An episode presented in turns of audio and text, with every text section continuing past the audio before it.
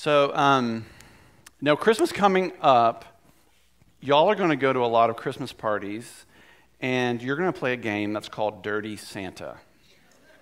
What, can we th- rethink the name? sounds kind of naughty. Dirty Santa, but we know what this game is, right? You're the, you all bring a little thing, a little gift, pre-wrapped, and you know you, you, you take it and you open it, and other people see what you got, and then you're like, oh, I want that. I'm going to steal it from you, and then somebody might steal yours, and on and on it goes until the last person gets the pick of the litter, right? And they can get the best thing that no, everyone else wanted. Well, many years ago, I went to one of those, and they did a twist on it where you couldn't open it until the very end, and everybody opened their gifts at the same time, okay? And so you had to do it sight unseen. And so someone wrapped this huge rectangle. It was heavy and it was big, and everyone wanted it because of it's just it was bigger than everybody else's. And so people are cheating each other. They're, I mean, husbands and wives are turning on each other uh, family members, they all want the big thing. And till finally the end, it comes around, everyone starts opening all of their gifts, and this person that fought so hard for the giant rectangle opened this a box, a bag of cedar chips. so if you had a hamster or a bird or a chicken, hey, it saved you 10 bucks. So the person who opened the cedar chips was a little bit disappointed. It was pretty amazing, actually, idea. So you can feel free to use that this year.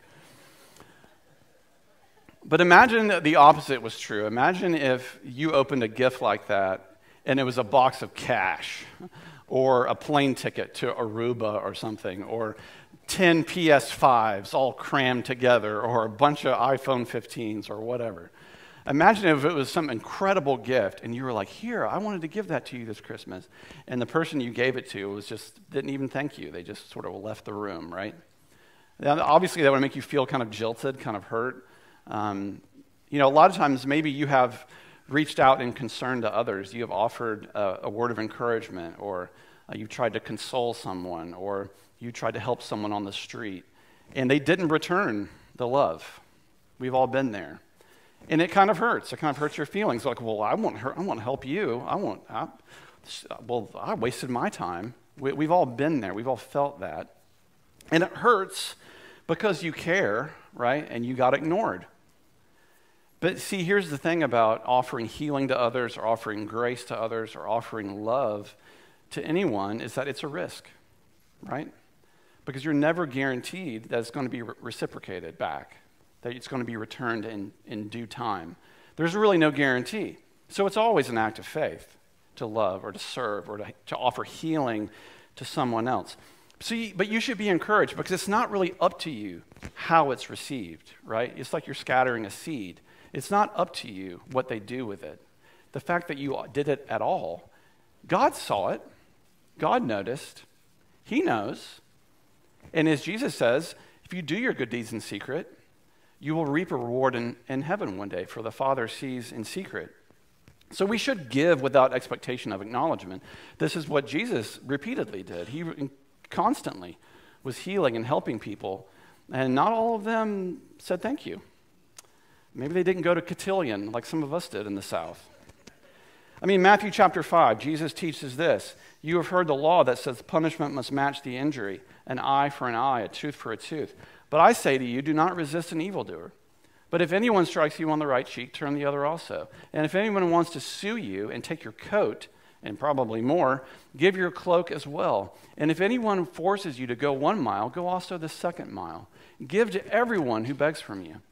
And do not refuse anyone who wants to borrow from you. And also in Luke chapter 6, love your enemies, do good, and lend, expecting nothing in return. Your reward will be great and you'll be children of the Most High. For he is kind to who? All the nice people? He is kind to the ungrateful and the wicked. Be merciful, just as your Father is merciful. Always, if you can err on the side of giving, do it, right?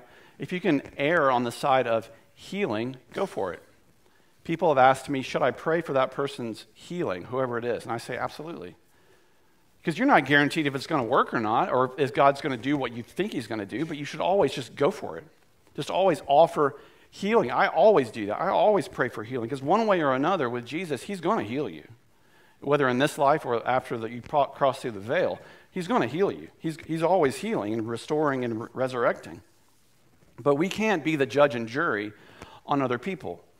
As Jesus says, be merciful as our Father is merciful. Only the Father is the judge, not you and me. So we don't know the hearts of men and women. Only He does. Only He knows what's perfect. And He's perfect in all of His ways. All you and I can really do is bring people to Jesus and let Him heal them. He is the ultimate healer because you and I aren't God. We are called to love and serve without discrimination and to do so with the love of God in our hearts and trust God for the results. And in Luke 17, Jesus heals 10 lepers. Not all of them say thank you. Jesus heals without discrimination, without judgment, without any promise of them reciprocating it at all. But only one man returns to thank him. As Jesus continued on toward Jerusalem, he reached the border between Samaria, a place they do, no good Jew would go to, and Galilee. As he entered a village, ten lepers approached him, keeping their distance, their lepers. They called out, saying, Jesus, Master, have mercy on us. When he saw them, he said to them, Go and show yourselves to the priests. And as they went, they were made clean. Then one of them, when he saw that he was healed, turned back, praising God with a loud voice. He prostrated himself at Jesus' feet and thanked him. And he was a Samaritan. Samaritan was like a half breed, half Jew, half Gentile. When Jesus asked, Were not ten made clean? But the other nine, where are they? Was one of them found to return and give praise to God except this foreigner? Then he said to him, Get up and go on your way. Your faith has made you well. So there's two points I'm going to make. The first is that, well, this, this account was a real teaching moment for Jesus. He's, he's, he's leveraging this to obviously to bless these 10 men, but also to, to teach his disciples some very important points. The first is that Jesus is making it clear that all people can receive healing from God, especially Gentiles. And secondly, to give praise where it's due. All people deserve healing, give praise where it's due. So all people deserve healing. So when Jesus heals people in the New Testament, it's not magic. He's not upgrading them. He is restoring them to the state that we all should be in before the fall happened. He is elevating them back to the place before sin and death entered the equation. So he's restoring and healing them because that's always what God does. Now, why does Jesus ask them to go to the priests in the temple? There's a couple of reasons for that. The first is that Jesus always perfectly fulfilled the law of Moses every single time. And if you read Leviticus 13 and 14, he's satisfying the requirements of the law that in order for these men to re enter society as lepers, they have to be inspected by a priest. So that is what uh, Jesus is doing. He also knows he's being watched by other religious leaders who are waiting for him to fail. And so he knows that I will continue to fulfill the law and they will leave me alone. So he's obviously wise in that way. And secondly, and lastly, they, these men needed to re enter society. They needed to have employment again and reconnect with their families again. So that's another reason for that go see the priests. And as Jesus is following the law perfectly, these barriers between these races come down, they get eradicated. You know, suffering has a great way of bringing people together. Here's what I mean you've got 10 lepers, nine of whom are Jews. We can presume they're Jews. And the, the last, who Jesus says is a foreigner, a Samaritan. So we know we have one foreigner, nine Jews. Well, usually Jews don't hang out with Samaritans, but their leprosy said, hey, let's be brothers. Let's hang out and have a club, unfortunately, that we're all a member of. And you can presume all of that, that their leprosy temporarily took away their racism for a little while. It's sort of like the idea there's no atheists in foxholes. People become real you know, believer in God when they're fighting in a war. So after these nine, these ten are healed, though, nine of them, uh, they realize this tenth man is not a Jew. He can't come into the temple to be, to be inspected by the priest. You got to get out of here, Samaritan. So the only man to return to Jesus to say thank you, to offer praise where it's due, is this Samaritan. And he goes back to the source of who healed him. He goes back to Jesus' feet. You know, a lot of people today, we, we, may, we may believe in God, we may like God, we may like God's blessings, but we don't really want to lay at his feet. We might not want to, to give praise where it's due. We may want to seek God's hand, but not always his face. We may want God's blessings, but you might not always want God. Like that old country song, everybody wants to go to heaven, but nobody wants to die. People may like the idea of Jesus, but you might not be willing to follow him. And some of these lepers may have been like that. We don't know. A lot of people followed Jesus because it was a meal ticket. He could make bread, he could make wine, he could produce food out of nothing. And so these crowds began to follow him. And who could blame him? They're suffering, they're poor, their, their hardships were real, they're disease ridden, some of them possessed by demons. And so you have these 10 men who are saying, Jesus, Master, heal us. That's a great prayer. That's a great starting place. Sometimes that's the only prayer I got each day is just, Jesus, I need you. I need you every single hour, every day. And that's a prayer of desperation. That's a prayer Jesus immediately hears. And he doesn't even say, hey, what's up? How are you feeling today? He immediately says, go toward the temple and go, go see the priest. He doesn't even say, I'm going to heal you. But as these men go and they are obedient to his instruction, the healing comes. And so Jesus heals all of them, knowing that some of them will reject his healing, some of them will be ungrateful. It's an interesting interplay of the sovereignty and the love and the mercy and grace of God and human will and choice. And that tension of those two things I don't fully understand. But what I do know is that God is good even when we're not, that God is generous even when all we want to do is take. He's overabundant all the time, that Jesus is always in control. He's never in a hurry. He didn't have an, an watch or a sundial, a sundial or whatever they could have had back then. He was never checking the sundial to see if we were done talking. You know, he was always in control. He was always willing to help. He gives opportunity to know God's blessings, but Jesus also gives an opportunity to you and I to reject the one who gave you the blessing. See, without choice, there's no love. You and I can choose to love Jesus or not, to worship him or not. And Jesus still loves you. He's still present with you, even when we sin. So Jesus' action of healing toward these 10 men, it offers them a choice. One of them chose correctly, nine didn't. The Bible says to come to Jesus as you are, not when you have it all together. Is anybody here today have it all together? Don't lie in church. I know, none of us got it all there. Come to Him as you are. Do it by faith, not by feelings. But when you and I have been healed by Jesus, what will we do with it?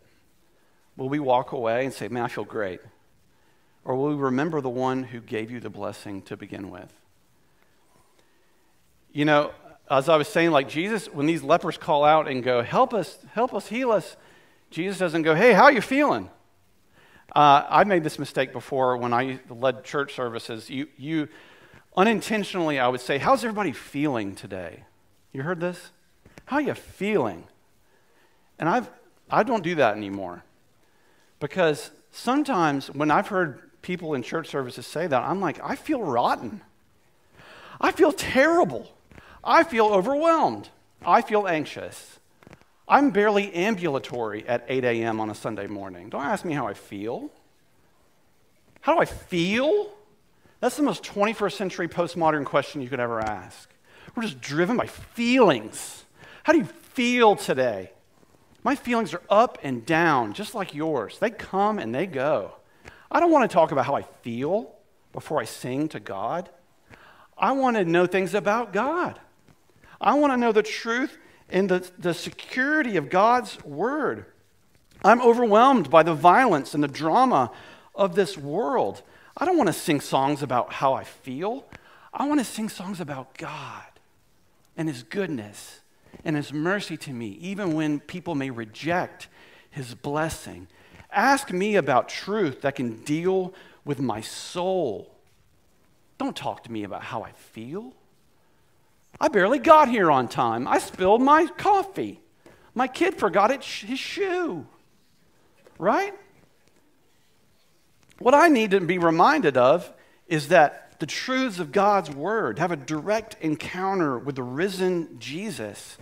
And out of that can come my feelings and fuel my heart and my emotions to be reminded that you and I are ransomed and redeemed and healed, that you and I are no different than those 10 lepers that are in this story, that we are all born with a spiritual leprosy that only He can heal ultimately, that we freely serve a Savior who heals those who ask, regardless if they return the favor.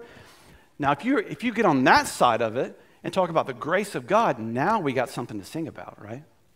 Now we have a reason to worship.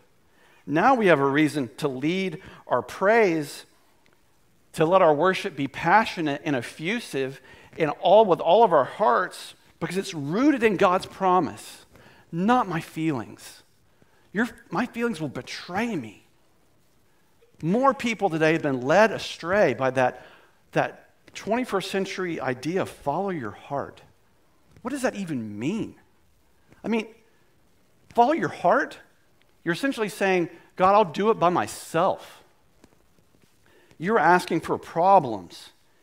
We, we need to be reminded that this one man, he returned to thank Jesus and he laid at his feet.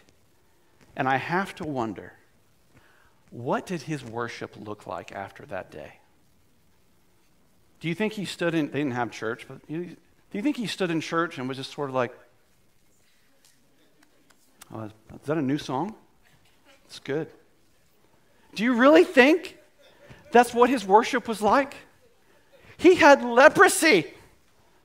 No one wanted to be with him. He had no money and no family. He had nothing, and Jesus gave him back everything. Do you think his worship was polite and wanted to be seen by others? Are you kidding me? His worship was through the roof because it was rooted in what Jesus had done for him. And nothing was going to take that away from that guy. You and I are the same today, friends. That Jesus offers healing to all people this day and every day. That our praise is not dependent on our feelings, on our circumstance. That when we worship, we're not just singing a song to a preacher or a band. You're worshiping Almighty God. That the gates of heaven are open. Jesus has opened the way to the Father. There is free access to the throne room of God. That through the shed blood of Christ on the cross, we can come boldly before his throne. And yet, don't stand and golf clap. We have been set free, friends. We have been redeemed by his blood for eternity. This is the best news you could ever have to have direct access to the Father. That to receive healing, don't receive healing from Jesus and walk away. Don't do that. Because you're missing out on knowing the one who healed you. Don't take from God and fail to give him praise. Don't shut the door that he opened. I would say rebuke the devil in Jesus' name and stand up and shout his praise. That for he has healed you, he has called you by name. That you and I have failed at other things in this life, but do not fail at this one. This is the most important thing you'll ever do. I tell my children this that the most important decisions you'll ever make, there's two. The, se- the second most important is who will you marry if you do marry someone one day? The first is what will you do with the person of Jesus Christ? It's the most important decision you'll ever make. Everything hinges on that decision that Christ has redeemed you. He has made a way in your life where there was no way. It was impossible for us to be made right with God, to have peace with God. That, those lepers, they're in the same boat. It was impossible for them to have any p- potential future. And yet, Jesus healed them. And that when we worship Him, it is for our good. God doesn't need our worship, but He's the center and source of all things that are good in this world and in the whole universe. That we need to worship God.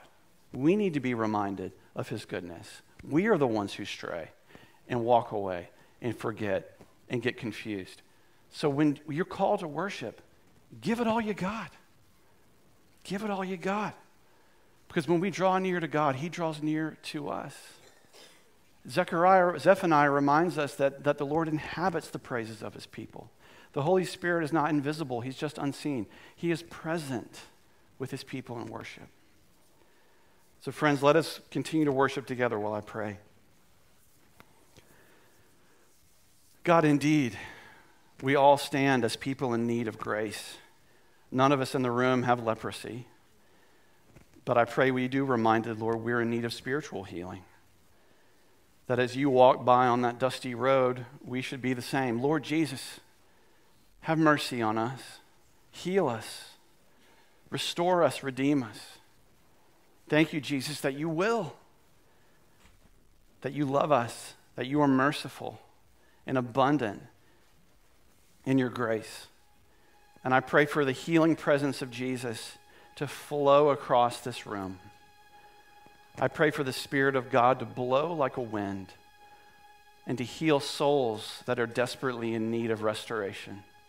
And I pray that your Spirit would blow across those that are present with us at home, that they would worship you, that we would all be of one accord, one mind of saying, Lord, we need your healing every day. We're no different than those lepers, we're no better.